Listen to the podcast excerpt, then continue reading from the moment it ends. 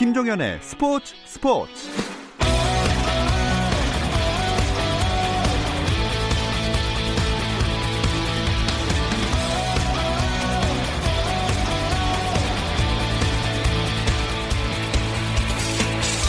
스포츠가 있는 저녁 어떠신가요? 아나운서 김종현입니다. 오늘 하루 스포츠계를 돌아보는 스포츠 타임라인으로 김종현의 스포츠 스포츠 출발합니다.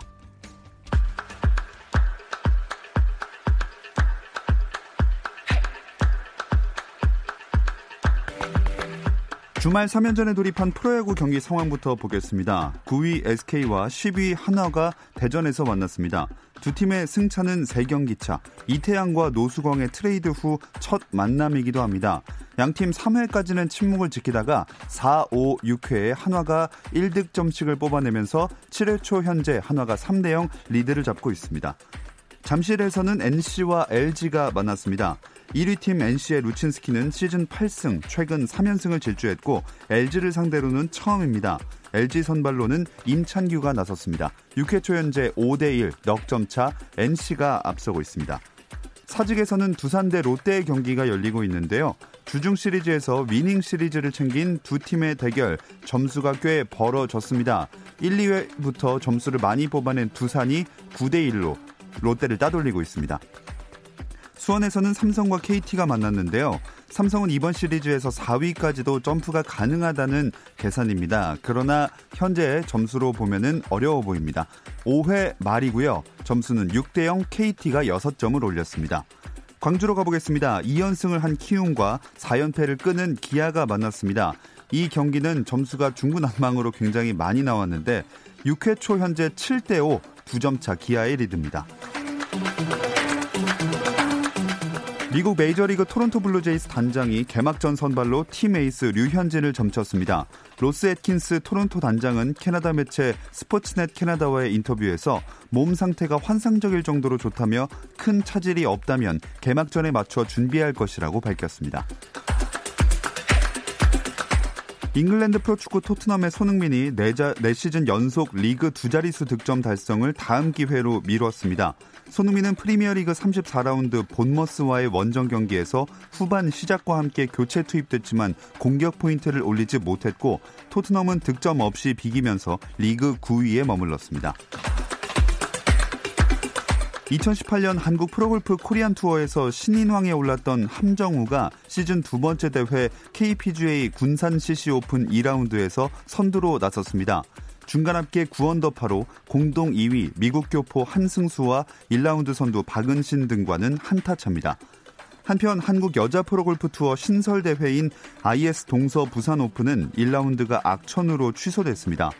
최진아 KLPGA 경기위원장은 월요일인 13일이 예비일로 지정돼 있기 때문에 일단 2라운드까지 마친 이후 상황에 따라 대회 진행 계획을 확정할 것이라고 밝혔습니다. 고 최숙현 선수를 상대로 가혹 행위 등을 한 가해자로 지목된 경주시청 트라이애슬론 팀 팀 닥터가 경찰에 체포됐습니다. 경북지방경찰청은 폭행과 불법 의료 행위 등 혐의로 45살 안모 씨를 주거지에서 체포했다고 밝혔습니다. 한편 최윤희 문화체육관광부 제2차관이 최숙현 선수의 경주시청 동료 선수들을 만나 추가 피해 사실을 확인하고 의견을 들었습니다. 최 차관은 이 자리에서 소중한 후배들과 가족들이 겪었을 육체적, 정신적 고통을 생각하니 마음이 아프다면서 그동안 지켜주지 못한 것에 대해 사과드린다고 말했습니다. 피해 선수와 가족들은 가해자 진상 규명을 통해 사실이 드러날 경우 엄벌에 처해달라고 요청했습니다.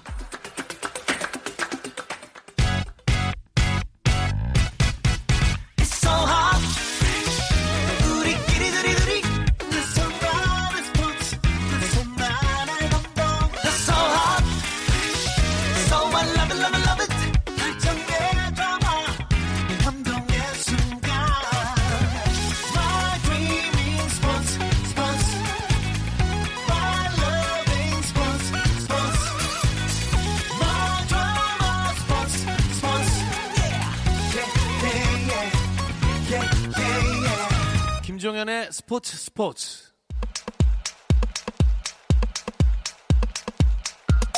국내 축구 이야기 축구장 가는 길 시작하겠습니다. 함께할 두 분 소개해 드릴게요. 월간 축구 전문지 포포투의 배진경 기자, 류청 축구 전문 기자 함께합니다. 안녕하세요. 안녕하세요.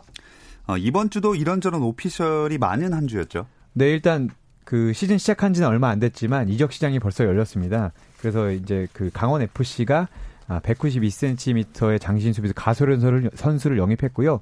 J리그도 이제 재개를 했는데 아, 간바 오사카에서 뛰던 오재석 선수가 나고야 그랜퍼스로 7년 만에 이적을 했습니다. 이 소식 떴고요. 그리고 태, 한국 프로축구 연맹에서 어, 상벌위원회를 열어서 김보영 김보경에게 거친 태클을 한 뒤 바로 퇴장당했던 김기희 선수에게 300만 원 징계를 했고요. 음. 그리고 상주 구단도 아, 직원의 뭐 부주의 이런 걸로 2천만 원의 징계를 받았습니다.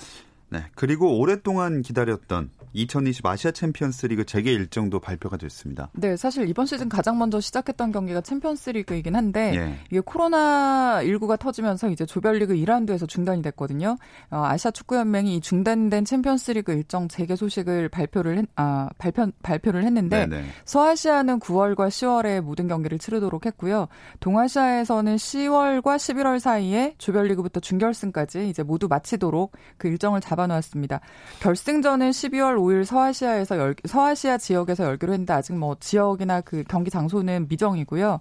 그 원래대로라면 사실 16강부터 결승까지 홈앤어웨이 방식으로 치러야 되거든요. 예. 근데 이번에는 그 일정도 일정이고 그 이 코로나 전국이 언제 어떻게 안정이 될지를 가늠할 수 없기 때문에 단판 승부로 일단 어, 치른다는 원칙을 잡아놨습니다. 그래서 지금 그 한국 같은 경우도 그 결승 아 그러니까 이 토너먼트를 치를 그 장소 중에 하나로 일단 그 고려되고 있다는 소식까지 음. 들었습니다.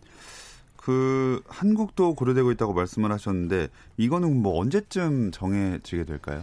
어 아직 그 각 나라별 확산세가 다르고 매일매일 또또 다른 일이 터질 수 있기 때문에 아직 정해지지는 않았고요. 다만 이제 경기를 이제 9월부터 시작을 해야 되니까 빨리 정해야 될 것 같긴 합니다. 근데 다만 이 중립 지역 그린존이라고 불리는 곳은 동남아 일부 지역과 대만 그리고 제주도 등이 후보군으로 올라 있는데 음. AFC가 아마도 여름 내내 한번 살핀 다음에 경기 장소를 발표할 것 같습니다. 네, 뭐 전북, 울산, 수원, 서울 체력 관리에 신경을 많이 써야 할 텐데 서울과 수원은 현재 그럴 여력이 되는지 모르겠어요. 그 여력이 된다는 말씀, 그 궁금증은 사실은 이제 선수단의 어떤 그 스쿼드의 두께나 뭐 여러 가지가 좀 고려를 해야 되는 문제이긴 할 텐데 이게 지금 챔피언스 리그를 준비해야 하는 일정이 그러니까 제가 일정을 찾아보니까 final A와 B를 가르는 그 직전의 일정이기도 하고 또 그 이 K리그 2round robin의 막판에 벌어지는 그런 일정이기도 하더라고요. 네. 그래서 관련해서 이제 연맹에 문의를 했더니 아마 후반 그러니까 후반 막판에 경기 일정을 좀 많이 조정을 해야 될 것 같다라고 얘기를 했는데요.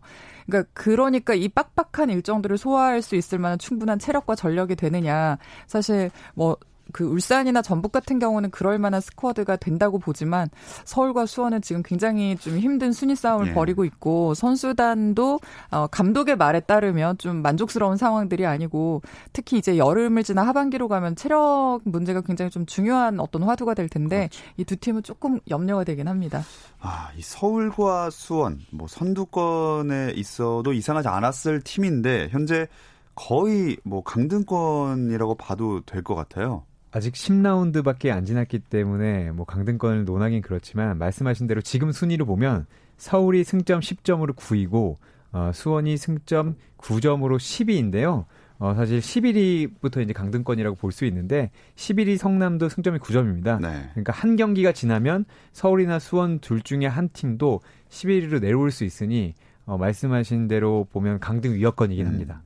자, 서울은 반드시 승리가 또 필요한데 지금 부산이랑 K리그1 11라운드 경기를 치르고 있죠. 네, 오늘 그 오후 9시부터 부산 구덕운동장에서 지금 경기를 치르고 있는데 후반 한 5, 6분이 지난 현재까지는 아직 득점 없이 무승부의 그 균형을 유지를 하고 있고요. 네. 서울이나 부산이나 지금 굉장히 좀 중요하게 승리가 필요한 시점일 텐데 이 결과가 어떻게 날지 궁금해집니다. 그러니까요. 서울뿐만 아니라 부산도 이번 경기에서 승리하는 게 중요하잖아요. 부산은 최근 4경기에서 2승 2무를 거두면서 6위까지 올라왔습니다. 사실 초반에는 어, 같이 승격했던 광주에 패하면서 역시 지난 시즌 1위인 광주가 2위인 부산보다 나은 거 아니냐라고 했지만 최근에는 부산이 올라가면서 어, 지금 이제 중상위권으로 올라갈 수 있는 상황이고요. 어, 이번에 서울을 잡는다면 5위 포항 스틸러스의 승점 한 어, 5점 차까지 다, 아, 5점 차까지 다가갈 수 있기 때문에 중상위권 도약을 노릴만 합니다. 예, 다만 더 급한 쪽은 서울이라고 볼 수 있는데 서울은 오, 이번 경기에도 이기지 못한다면 지난 경기와 지난 경기 1승 1무로 가까스로 돌린 분위기를 다시 한번 놓칠 위험성도 음. 있습니다. 자, 순위 이야기를 쭉 해봤으니까 한번 전체 팀 순위를 나열을 해보겠습니다. 네, 크게 보면 이제 선두 우승 싸움이 굉장히 치열하고 강등권이 막, 막 니가 가라 이부 막 이런 느낌으로 지금 예. 막, 막 어지럽게 벌어지고 있는데요. 일단 1위 전북, 2위 울산이고 이 두 팀의 승점 차가 1점밖에 안 됩니다. 3위 상주, 어, 4위와 5위가 각각 똑같은 승점인 대구와 포항이고요. 6위 부산, 7위 강원, 8위 광주, 9위 서울. 10위 수원, 11위 성남, 12위 인천인데 뭐 6위부터 6위 부산부터 11위 성남까지 이 승점 차가 2점밖에 안 돼서 사실 한 경기만의 순위가 계속 뒤바뀔 수 있고요. 이번 네. 주말 지나면 이 중하위권의 순위가 또 한 번 뭔가 정리가 되지 않을까 음. 이런 생각이 듭니다. 자, 어쨌든 현재 11위는 성남 인데 그 바로 밑에 인천만을 두고 있습니다. 성남의 돌풍이 그렇게 오래 가지 못한 것 같아요. 어, 제가 이 자리에서 한, 한 달 전쯤에 그 김남일 감독이 별명이 남매온에다. 네. 그 아틀레티코 마드리드의 아, 디에고 시메오네 감독이 빡빡한 수비 축구와 빠른 역습 축구를 해서 김남일 감독이 그런 축구를 해서 아, 뭐 초반 흥행을 이끌고 있다. 이런 예. 말씀을 드렸는데 6월 5경기에서 1무 4패를 거뒀거든요. 게다가 7월 4월 4일 날 치렀던 포항전에서 0대 4로 패하면서 어, 상당히 뼈 아픈데 어, 가장 큰 문제는 지금 이제 골을 넣지 못하고 있어요. 음. 지금 그 말씀드린 대로 다섯 경기 연속 무패를 하는 동안에 한 골을 넣었는데요. 이것도 지금 경기를 하고 있는 부산 아이파크의 박준광 선수가 아, 자책골을 넣은 겁니다. 아, 그러니까 성남 선수들은 6월에 FA컵을 포함, FA컵을 제외하면 리그에서 한 골도 못 넣었다는 건데 어, 이걸 지금 바꿔보겠다고 김남일 감독이 트레이드도 생각하고 있고 선수 보강도 생각하고 있지만 아직 성남의 앞길이 어, 5월보다는 6월이 훨씬 어둡고 6월보다는 또 7월이 훨씬 어두운 것도 사실인 것 같습니다. 아, 7월에도 좀 부정적일 거라고 보시는 건가요? 음, 그래서 이제 다가올 이번 주말의 경기가 굉장히 중요하다는 생각이 드는데, 뭐 앞에서 공격진의 화력이 약해졌다고는 하지만, 사실 그 아홉 경기를 치르는 동안에 이 성남이라는 팀의 수비력도 괜찮았거든요. 네. 사실 뭐 한 경기 최다 실점이 2실점일 만큼 좀 그러니까 수비에는 공을 들이고 집중을 하는 편이었는데 바로 요 앞 경기 포항을 상대로 4실점을 하면서 굉장히 음. 급격하게 그 무너지는 모습을 보여서 충격적이었고요. 그 아무래도 이제 이번 경기 상대가 리그 선두인 전북이라는 점은 굉장히 좀 부담스러운 어, 요소이기도 합니다. 그래서 이런 분위기를 바꿔줄 수 있는 선수가 임대에 영입한 나상호 선수인데 이 네. 선수가 아직까지는 뭐 실전 감각의 문제도 조금 보이고 있고 그 팀 동료들하고 호흡이 완벽하지는 않은 것 같아서 시간이 조금 필요할 것 같긴 음. 한데 전북전에 어떤 모습을 보일 수 있을지 좀 궁금하고요.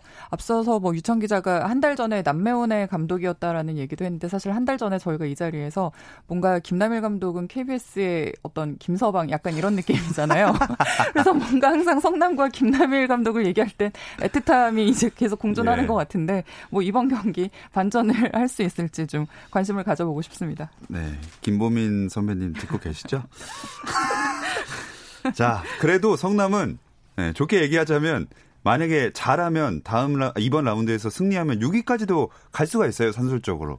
문제는 그 밑에 인천입니다. 승점 2점이거든요.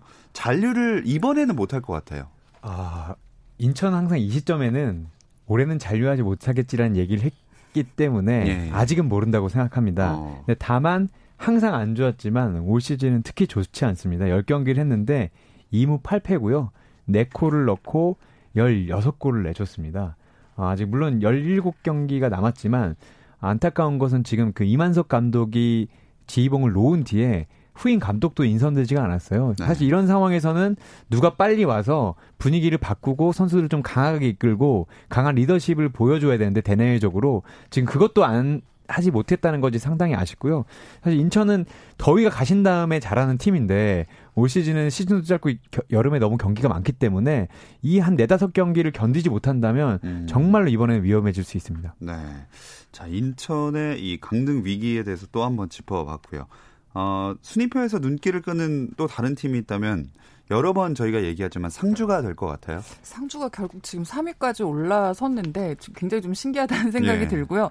제가 오늘 가만히 이렇게 좀 이 기록들을 살펴보니까 승점 관리의 힘이 아닌가라는 생각이 들긴 합니다. 사실 득실 현황을 보면은 11득점에 10실점, 그냥 다른 팀에 비해서 압도적인 균형이다. 뭐 이렇게 보기는 조금 어려운 팀인데 그 뜯어보니까 공격과 수비에서 기본적으로는 안정감을 계속해서 어, 이루고 있고요. 그 경기 자체가 울산과 포항이 각각 0대 4, 2대 4로 진 적이 있거든요. 그러니까 네. 이두 경기에서 크게 실점한 걸 빼고는 나머지 8경기에서 2실점밖에 안 했어요. 굉장히 좀 단단한 수비 조직을 갖추고 있는 팀이고요. 그 중심에 또 이제 대표팀 수비수였던 권경원 선수가 있습니다. 이 선수가 굉장히 좀 지능적으로 리딩을 잘 해주고 있고요. 어, 상주가 또 어차피 2부 리그로 가야 되는 운명이라는 것도 이 팀에서 성적이나 결과에 일일비하지 않는 어떤 분위기를 만드는데 좀 그 자유로운 배경이 될 수도 있는 것 같고요. 네. 어, 사실 이제 작년에는 이 상주의 어떤 선전을 분석을 할 때 정경호 코치가 전술을 다 짠다, 뭐 이런, 이런 비사가 약간 그 돌기도 했었는데 사실 이 정경호 코치가 지금은 성남의 김남일 감독을 보좌를 하고 있거든요. 정경 코치가 떠난 뒤에도 김태환 감독이 잘하고 있으니 그 최근에 펩태환이라고 하는 별명이 좀 재조명되어야 하지 않, 않나 그런 시점이 아닌가, 뭐 이런 생각이 듭니다.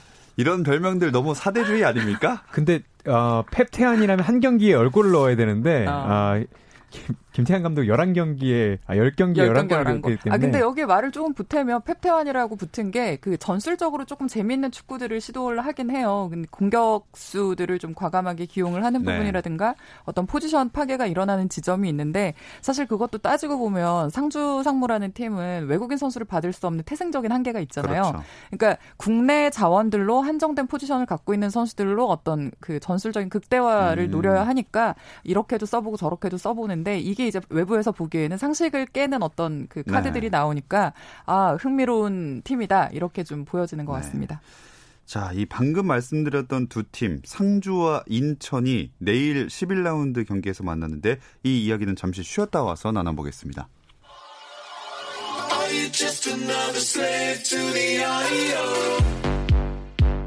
국내 유일 스포츠 매거진 라디오 김종현의 스포츠 스포츠 금요일 밤의 축구 이야기 축구장 가는 길 듣고 계시고요. 류청 축구 전문 기자, 월간 축구 전문지 포포투의 배진경 기자와 함께하고 있습니다.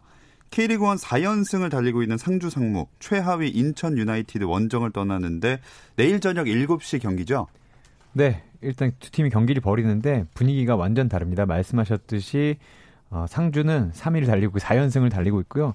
인천 유나이티드는 최근에 빨간색 그러니까 이 패배가 계속해서 이어지고 있기 때문에 분위기가 정반대인데 사실 이 두 팀이 많은 사람들이 예상한 올 시즌의 강등 위협 후보 뭐 세네 팀 중에 하나였어요. 네. 근데 이제 상주는 지금까지의 점수를 봐도 하위 split으로 내려올 가능성이 상당히 적어 보이고요. 인천은 저희가 잠시 전에 얘기했지만 올 시즌은 정말 살아나기 쉽지 않을 것 같다라는 지금까지의 상황입니다.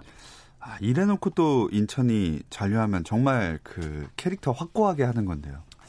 그렇죠. 근데 저는 사실 인천이 이런 잔류왕 타이틀을 가지고 있는 거를 약간 좀 마땅치 않게 보는 입장이긴 아, 한데요. 네네. 왜냐하면 사실 그 프로팀과 프로 선수라면 1년 내내 균질한 어떤 경기력과 음. 수준의 그 경기를 보여줄 수 있어야 되는데 인천이 그러니까 어떤 인상이 있냐면 한 3분의 2 정도는 못하다가 아. 그러니까 약간 어 아, 어, 제가 표현이 조금 조심스러워야 될 것 같긴 한데 선수들이 그러니까 9월, 10월에도 보여줄 수 있는 경기력을 그 전에는 보여주지 않는다. 저는 약간 아. 그렇게 보기 때문에 이렇게 뛸 수 있으면서 왜 그 전에는 그렇게 하지 않느냐가 저는 약간 좀 아쉬운 팀이어서 사실은 잔류왕이라는 것보다는 잔류왕으로 감동을 만들어내는 것보다는 아 1년 내내 이 팀은 정말 재밌는 축구를 한다. 굉장히 의미 있는 어, 어떤 움직임들을 보여준다 이런 팀이었으면 좋겠고요. 뭐 어쨌든 그럼에도 불구하고 잔류왕의 명성을 이어가려면 반전이 필요한데 다행히 뭐 다행인지 어쨌든 그런 시그널이 좀 보이기는 합니다. 그 지금 인천이 제주에서 그러니까 과거 2018년에 인천에서 좋은 모습을 보였던 공격수 아길라르를 이제 제주에서 지금 임대 영입한 상황이고요. 이 그 아길라르가 지난 울산전에서 날카로운 모습을 보이면서 그 파트너인 무고사도 좀 활력을 찾은 모습이었고요. 최근에 지금 확정된 거는 아니지만 거의 이제 그 어, 완료 단계에 있는 오반석 선수 네. 제, 어, 전북에서 지금 임대를 추진하고 있는데요. 이렇게 되면 공격과 수비에서 좀 묵직한 존재감들이 생기니까 인천이 어떤 반전의 실마리를 음. 찾을 수 있지 않을까 그렇게 기대를 해봅니다. 어 근데 지금 그 서울과 부산 경기 펼쳐지고 있는데 분명히 0대 0이었는데 언제 부산이 득점한 거죠? 어, 두 분이 말씀하시는 사이에 한 후반 16분 정도에 이동준 선수가 오른쪽 측면을 파고든 뒤에 땅볼 컷백을 내줬고요. 그걸 권혁근 선수가 뛰어들면서 시즌 첫 골로 연결, 연결했고 어, 조덕재 감독이 저렇게 활짝 웃는 거는 오랜만에 본 것 같습니다. 아, 이동준 선수 요즘에 진짜 좋은 것 같아요. 거의 어. 물오른 모습으로 혹시 저 경기장에 지금 김학범 올림픽팀 감독이 있지 않나라는 생각이 들긴 하는데 네. 아마 계속해서 지켜보고 있다면 좀 흐뭇해하고 있지 않을까라는 생각이 듭니다. 네, 일단은 그래서 부산이 1대 0으로 앞선 채 경기가 흘러가고 있는 상황입니다. 자, 다시 이야기로 돌아와서 내일은 두 경기가 더 열리죠? 네, 전북과 성남이 경기를 하고요. 포항대 수원의 경기도 벌어집니다. 음. 자, 성남은 진짜 설상가상이네요. 최강 아까도 얘기했지만 전북을 만나게 됐습니다. 네, 설상가상이라는 말이 맞는 게 전북이 사실 리그 최강 팀이기도 하지만 지난 경기에서 상주의 1격을 맞고 울산의 승점 1점 차로 지금 추격을 받는 중이거든요. 근데 전북이 강팀인 이유는 시즌 중에 뭐 어떤 팀이든지 시즌 중에 패배는 있을 수 있는데 그 패배가 연패가 되지 않게 만드는 팀이 음. 전북이거든요. 사실 전북은 지금 거의 3년 3년 넘은 것 같은데요. 그 연 패가 없습니다, 어, 이 팀이. 네네. 그래서 사실은 그래서 이 팀의 회복 탄력성이 굉장히 좋은 팀이고 어, 지난 경기에서 패했기 때문에 이번 경기에선 더 독을 갈고서 독을 품고서 나올 것 같은데 아, 좀 성남 최근에 좀 부담스러운 이 부담을 안고 떠나는 성남이 아, 전북의 홈에서 의미 있는 결과를 맞이할 수 있을지도 궁금하고 전북은 또 역시 전북이라는 그 강팀의 면모를 보일 수 있을지도 궁금합니다. 어, 지금 한 골이 더 들어갔습니다. 어, 이동준 선수가 어, 한 골을 더 득점하면서 2대 0으로 앞서가게 됐네요. 저 경기장에 정말 김학범 감독이 있을 것 같다는 생각도 드는데. 이게 약간 지켜보고 있다 네. 이런 느낌으로. 네. 아, 아, 이렇게 되면 정말 서울은 뭔가 지금 특단의 조치가 필요하지 않을까 이런 생각이 들기도 합니다. 이번에도 네. 컷백으로 이제 오른발로 밀어넣네요. 아, 이동준 진짜 좋네요, 네, 이번. 저 지금 어시스트한 네. 박준강 선수가 성남에게 6월에 한 골을 유일하게 안겨줬던 선수고요. 아, 자책골로. 그 이동준 선수가 아까 는 오른쪽 측면을 파고들었는데 이번에 박준강 선수 왼쪽 측면을 파고들면서 음. 서울이 3백 치, 수비가 1열로 늘어서 있을 때는 참 좋은데 그 뒷공간을 맞았을 때는 상당히 실점이 많은데 오늘도 두 실점이 모두 양쪽 측면에서 나왔습니다. 네, 몇 분 지나지 않아서도 추가 실점을 하게 된 서울입니다. 부산이 2대 0으로 현재 앞서고 있습니다. 어, 다시 포항 대 수원 경기로 돌아와서 수원도 3경기 동안 승리가 없는 상황인데 상대가 포항이면은 쉽지만은 않을 것 같아요. 어, 물론 그 수원은 지난 경기에서 아쉬움이 더 클 수밖에 없습니다. 사실 전반에 어, 수원이 서울 상대로 한 16경기 연속 무승을 거두고 있었거든요. 슈퍼매치에서. 네. 근데 전반에 이제 3대 1로 앞서면서 오늘만큼은 다르다.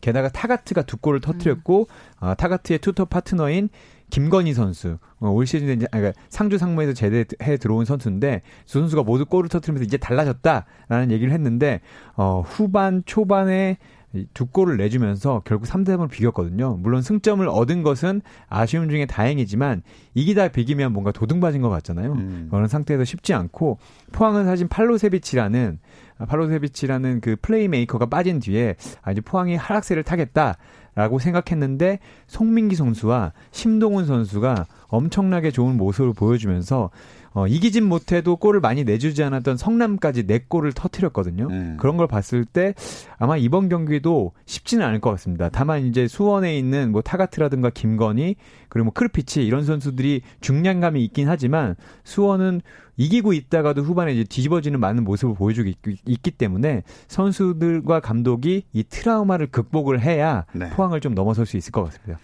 자, 그리고 일요일 경기로 넘어가 보겠습니다. 일요일에 두 경기 예정돼 있죠. 네, 오후 아, 아, 오후 7시 강릉 종합운동장에서 강원대 강주의 경기가 있고요. 어, 같은 시각 DGB 대구은행 파크에서 대구 대 울산의 경기가 예정돼 있습니다. 강원 먼저 강원대 광주 두 팀 다 최근 침체 벗어나려면은 승리 반드시 해야 되는 상황이죠. 네, 지난주에도 저희가 강원 얘기를 했어요. 예. 어, 병수볼이 이제 3연패 당시엔 빠져 있어서, 어, 지난 경, 어, 이번 주말에는 이길 수 있을까라는 얘기를 했는데, 지난 주말에 또 패하면서 이제 4연패로 빠졌고요. 어, 지난 주말과 아, 순위는 같지만, 지금, 어, 계속해서 여, 여기도 이제 골이 터지지 않고 있습니다. 사실 고무열 선수가 초반에 김승대 선수와 함께 공격을 이끌었는데 어, 최근에는 이제 골을 터트리지 못하면서 조직력이 무너졌고 사실 뭐 낭설이라는 보도는 나왔지만 팀 내에서 불화설까지 나왔거든요. 아. 그런 걸 보면 사실 아주 좋지는 않은 상황인 것 같아요. 그러니까 여러모로 이제 내후 외환에 좀 휩싸여 있는데 어쨌든 어 결국 승점 3점으로 이걸 좀 끊어야 될 것 같고요. 어, 광주는 초반에 안 좋았다가 중반에 좋았다가 다시 안 좋아졌습니다. 3연패에 빠졌는데 다만 광주는 질 때도 계속해서 골을 터트리고 있고 예. 짜임새가 있, 지만 그 윌리안 선수가 두 경기 퇴장당한 거 그리고 이제 중, 중앙에서 많이 뛰어주는 선수들이 체력적으로 문제가 생긴 것 때문에 아, 사실 최근에는 좀 아쉬운 모습을 보이고 있는데 두 팀 다 서로를 넘어서면 보약을 먹고 어, 서로에게 넘어섬을 당하면 어, 또 끝없는 추락으로 갈 것 같습니다. 자, 마지막으로 대구 대 울산 경기. 아 이거는 재밌는 얘기거리도 참 많고 그렇네요. 그렇죠. 일단은 뭐 지금 순위부터 보면 2위 울산, 4위 대구인데 울산은 사실 하위 그 자신의 밑에 이 팀의 밑에 있는 팀들과의 경쟁보다는 1위 전북과의 승점 차를 많이 안 벌리는 게 굉장히 중요하기 예. 때문에 예. 그러니까 굉장히 우승을 위해선 이번 경기 반드시 이겨야 되는 경우 어, 경기이고 대구 같은 경우는 무조건 이제 그 상위권에 유지를 하려면 이 울산이란 대열을 또 잡아야 되는 그런 명분이 있고요. 근데 이거 이런 순위 싸움보다 사실은 조현우와 구성윤이라는 국가대표 아. 두 수문장의 대결이 굉장히 관심사거든요. 뭐 아시다시피 그 대구의 정체성은 한 7년 동안 조현우의 팀이라고 봐도 무방할 정도로 네. 조현우의 어떤 존재감이 컸던 어 팀인데 조현우가 이제 작년에 그 뭔가 이렇게 아름다운 마무리는 하지 못하고 울산으로 이적을 했거든요. 네. 그래서 사실 적이 되어 만나는 조현우는 대구 입장에선 처음일 텐데 이런 조현우의 그림자를 이번에 구성윤이 지우고 있어요. 그러니까 구성윤 선수가 굉장히 좀 좋은 움직임과 그리고 든든한 어떤 수비력을 보여주면서 지금 대구를 지키고 있는데 이 두 선수가 내일 경기에서 또 어떤 모습을 보여줄지 어떤 듬직한 모습을 보여줄지가 이제 관심사고요. 근데 사실 두 선수가 너무 잘하면 무실점이 될 가능성이 높잖아요. 아. 저는 많은 경기, 많은 골이 터지기를 바라는 입장에서 이 선수들이 조금씩은, 조금씩은 좀 열어줘도 되지 않을까. 약간 이런, 이런 위험한 당부를 한번 일부러, 해봅니다. 일부러 실점을 하는 일부러는 건가요? 아니지만 네. 너무 완벽하게 막지는 말아달라. 아, 이런 당부를 네. 한번 해봅니다. 네. 이 경기는 또 세징야 대 주니오의 대결로도 관심을 끄는데 어떤 결과가 나올지 지켜봐야 될 것 같습니다. 어, 현재 진행 중인 부산과 서울의 경기는 여전히 2대 0으로 부산이 앞선 상황에서 70분을 막 넘어간 상황입니다. 자, 저희 그 축구장 가는 길을 여기서 마무리를 하도록 하겠습니다. 월간 축구 전문지 포포투의 배진경 기자, 류청 축구 전문 기자, 고맙습니다. 감사합니다. 주말에는 9시 20분부터 함께 하실 수 있고요. 저는 월요일 8시 30분에 다시 돌아오겠습니다. 김중현의 스포츠 스포츠.